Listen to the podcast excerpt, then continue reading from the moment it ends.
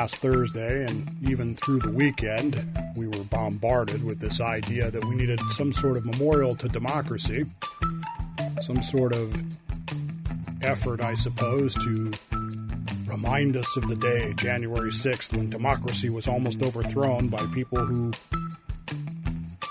well, like most insurrectionists, they, they forgot to bring anything to actually overthrow the government with. Be that as it may, this ongoing idea that we have to somehow or another memorialize democracy because democracy is under attack, democracy is being threatened is somehow or another some radically new thought to us all of a sudden here in 2022.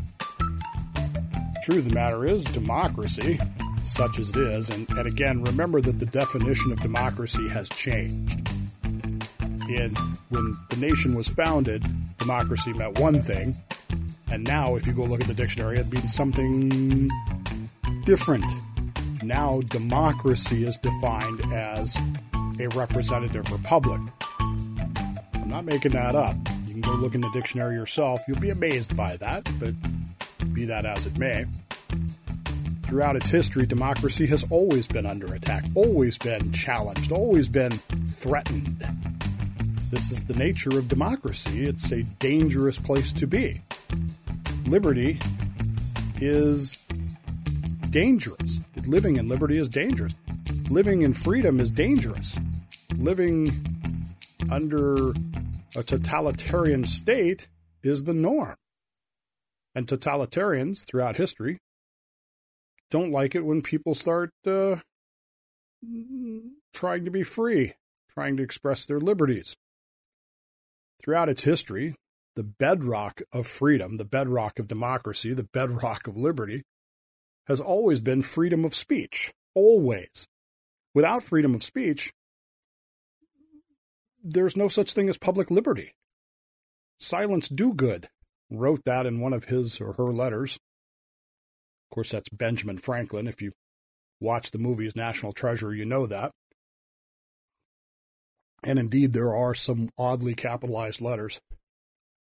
The full quote is this Without freedom of thought, there can be no such thing as wisdom, and no such thing as public liberty without freedom of speech.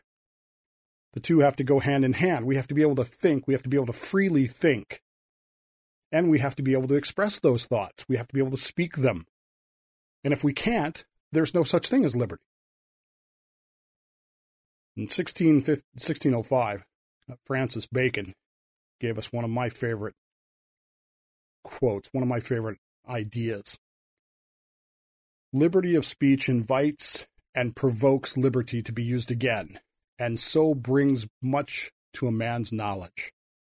And he wrote it in 1605 English. I kind of updated it there, which is fine. But uh, the idea here is that the more we're able to talk, the more we're able to challenge thoughts, the more we're able to discuss things, the more we're able to learn.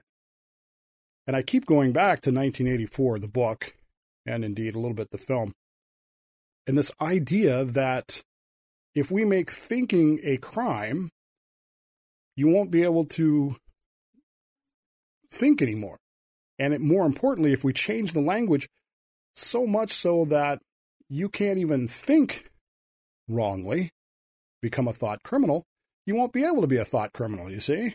and at what point then is there freedom of thought? And there can't be any wisdom then which means that there's no public liberty because there's no public free speech. And we're not adding anything to our knowledge. Which is why, in the middle of all this January 6th insurrection memorial nonsense last week, the great the governor of the great state of Washington, man I refer to as Zero, Jay Inslee, uh, took to the microphone because I guess he felt like he had had to say something. I don't know. Jay Inslee has always been one of the roundest critics of conservatives and Donald Trump in particular. Um, he assured us during the presidential election of 2016 or 2020 that he was going to, quote, kick Trump's ass, unquote, which was uh, very Jimmy Carter esque. But the funny thing about that was is that literally the only candidate on the Democrat side to get fewer votes in the primaries for president than Kamala Harris was Jay Inslee. In fact, he got so few votes that statistically it was zero. He, polled 0%, which is why I refer to him as zero. I don't normally like to nickname people, but in, in, in his particular case, I make an exception. Zero got out on over the, the weekend and reminded us that he is a defender of the idea that January 6th was an insurrection, was an assault on democracy, and we need to memorialize this and we need to remember these things.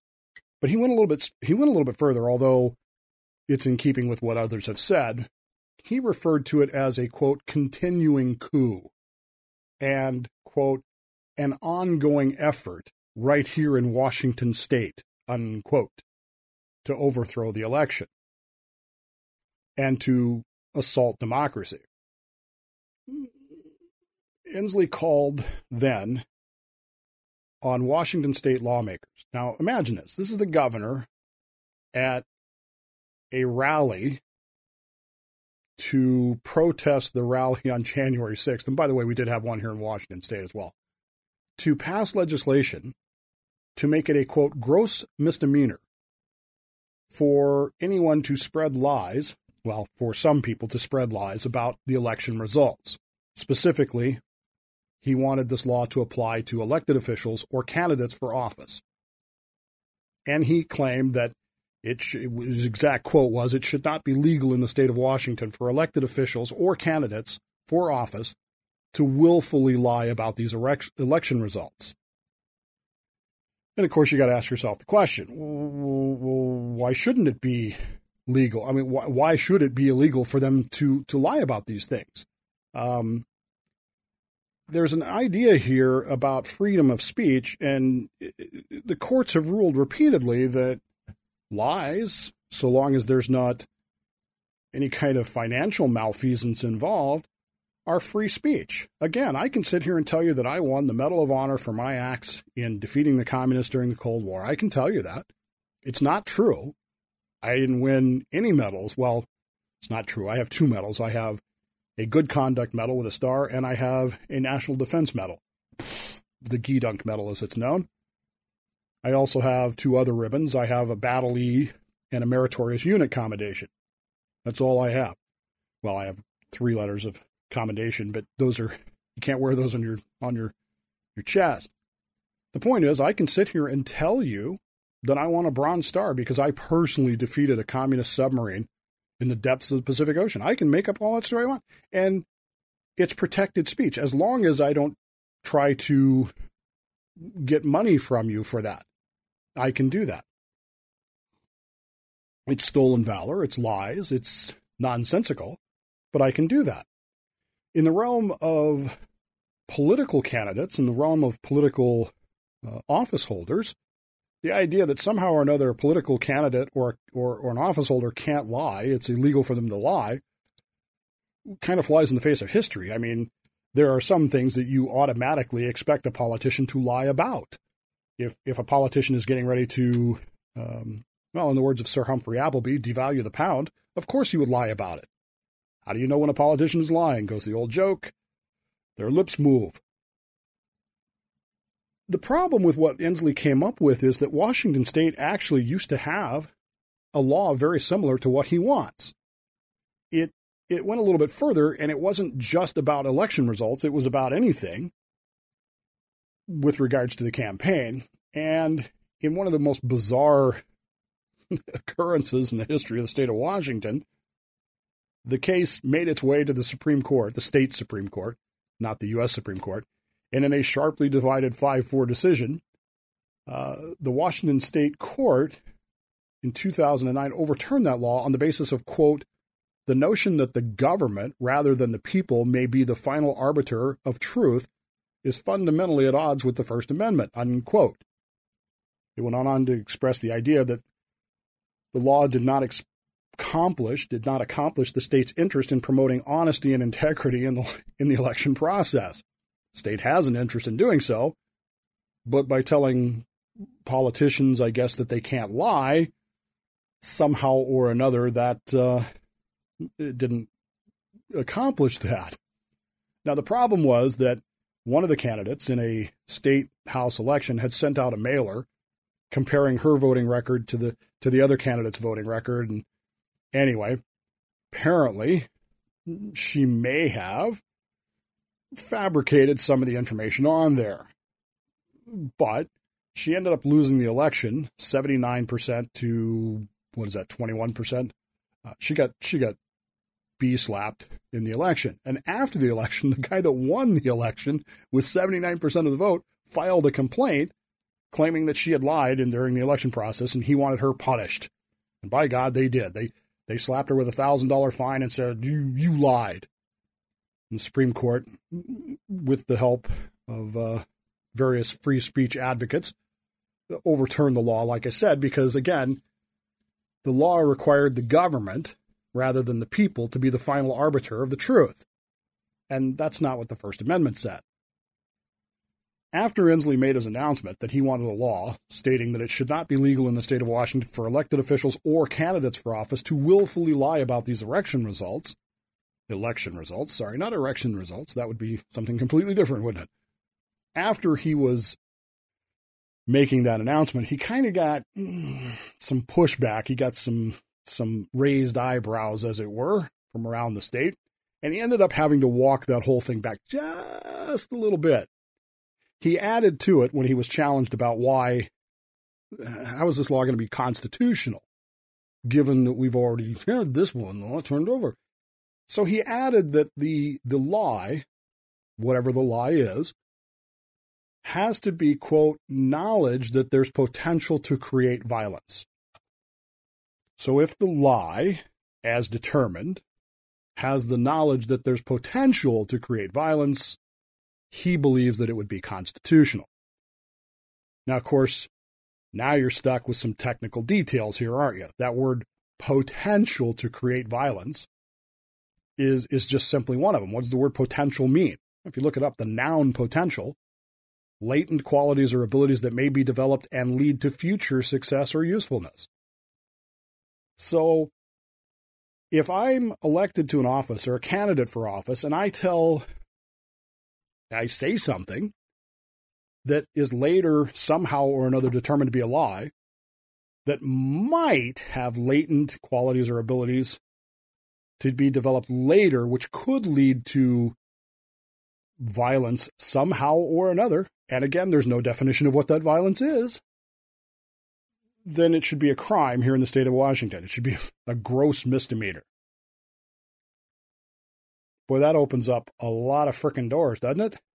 I mean, in in today's world, virtually anything said, uh, depending on who the fact checkers are, he said with raised eyebrows, anything and everything said has the potential to create violence.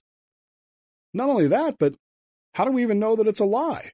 Who decides what the lie is? Who's going to do that? Because he's already been told, the state of Washington has already decided that the government cannot be deciding what the lies are.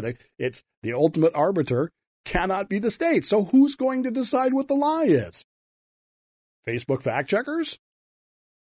Twitter? Ted?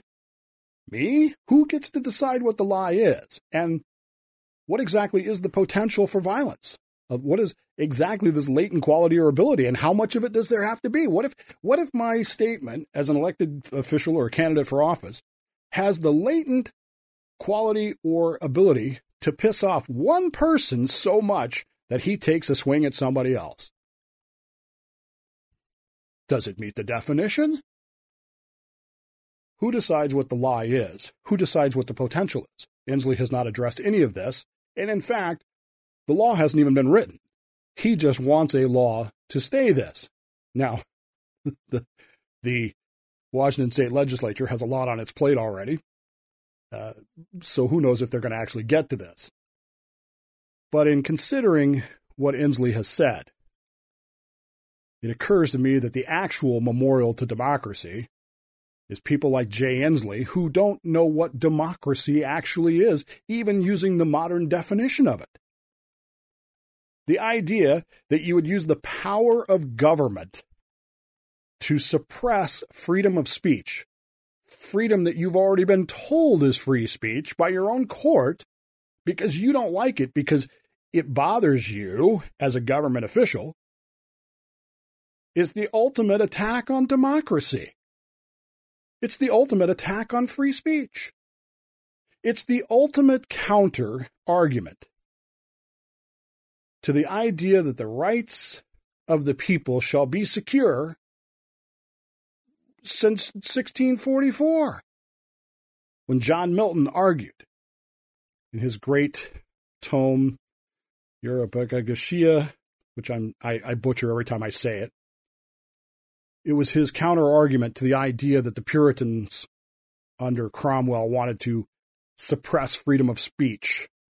And he wrote these words Give me the liberty to know, to utter, and to argue freely according to conscience, above all liberties. Jay Inslee and his ilk know that. They're not stupid. They know that. They also know that their own attacks on democracy are far more significant and far more dangerous than anything that ever happened on January 6th. Because they know that the best reply to bad speech is more good speech. And that's why they have to make anything that somebody who disagrees with them says a lie. That way, they can legally suppress your free speech. And once they've done that, well, then democracy really is dead.